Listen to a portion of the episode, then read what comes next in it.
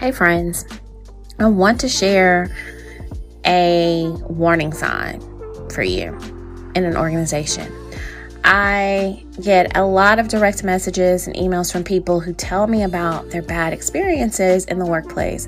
And I often wonder, is there anything that could have been done to see or to even identify that this place was not a great one? Personally, I have some thoughts, and it comes back to a couple of examples that I'll share with you. Um, one is in my business. You know, I worked with a firm that wanted more employees that represented diversity. Um, I, as a D E I consultant, talked with them, and I soon realized that it was really about the numbers. You know, when I put together um, a proposal and a plan, you know, I was I got pushed back to say, well, we already do that. But my question was, if you already do that, why is it that you're still having these issues? And what I learned is that people really didn't want to get to the heart of things. They didn't really want to look at retention. They just wanted the numbers. Like it was, it was that simple. You know, I shouldn't have read into anything deeper.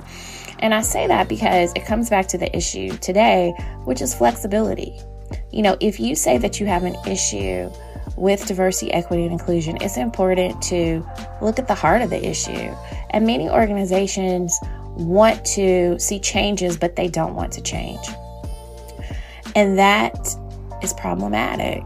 And there are to- there are ways, you know, tones, ways of of talking that people just kind of let you know that there's a box. And the, and if you are bringing diversity, equity, and inclusion into that space and it doesn't fit into the box, then that's just not what they want. And, and I think that we have to be really careful about working with those organizations or being in those organizations or just operating in that way, because it sends a message to the people that you're recruiting that you don't care, that you're not really listening to them. And it also says that this diversity work that you're doing is not real. Something else that I want to say is, you know, I am a tenured faculty, and I have applied for different positions, and I'm doing something differently now, um, particularly as it relates to um, diversity, equity, and inclusion, administrative positions. Um, so in academia, you know, I have tenure. So that means that, you know, I I can stay in my organization, not on short-term contracts, but, you know, I have this this contract per university rules where, where I can stay long-term.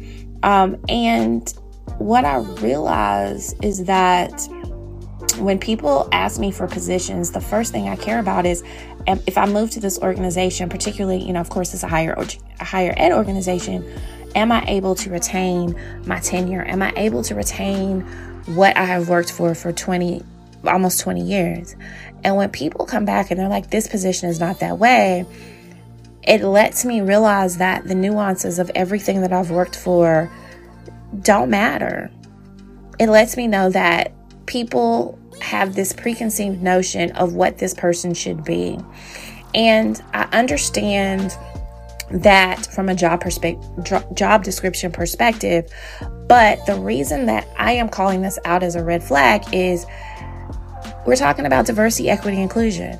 There are places that are saying we want to hire faculty who represent diverse perspectives. Well, even if I'm not in your position, I'm a faculty who represents diversity. I am a, I am one of the zero point three percent Black women full professors in engineering in the nation.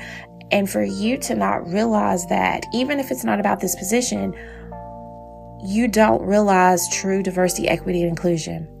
I have pretty much knocked on your door. I am in the Zoom room. I am in the conference room with you. And you don't see the value that I can add to your organization. You just want someone to come in and fix the organization. That's another example that you're not flexible, and I really don't want to be there. So if something feels a little dirty, if it feels off, if it feel, if it feels like you're a token, if it feels like people want your body, your presence, your network, and all the things that you bring, but they don't want you, pay attention. Y'all, that's the nugget. Pay attention. Don't fall for the glitz and glamour of the name of the organization. Don't fall for the money. Don't fall for the dog and pony show. Listen to what they're telling you without telling you what's up. So your affirmation is, I pay attention to the details in the workplace.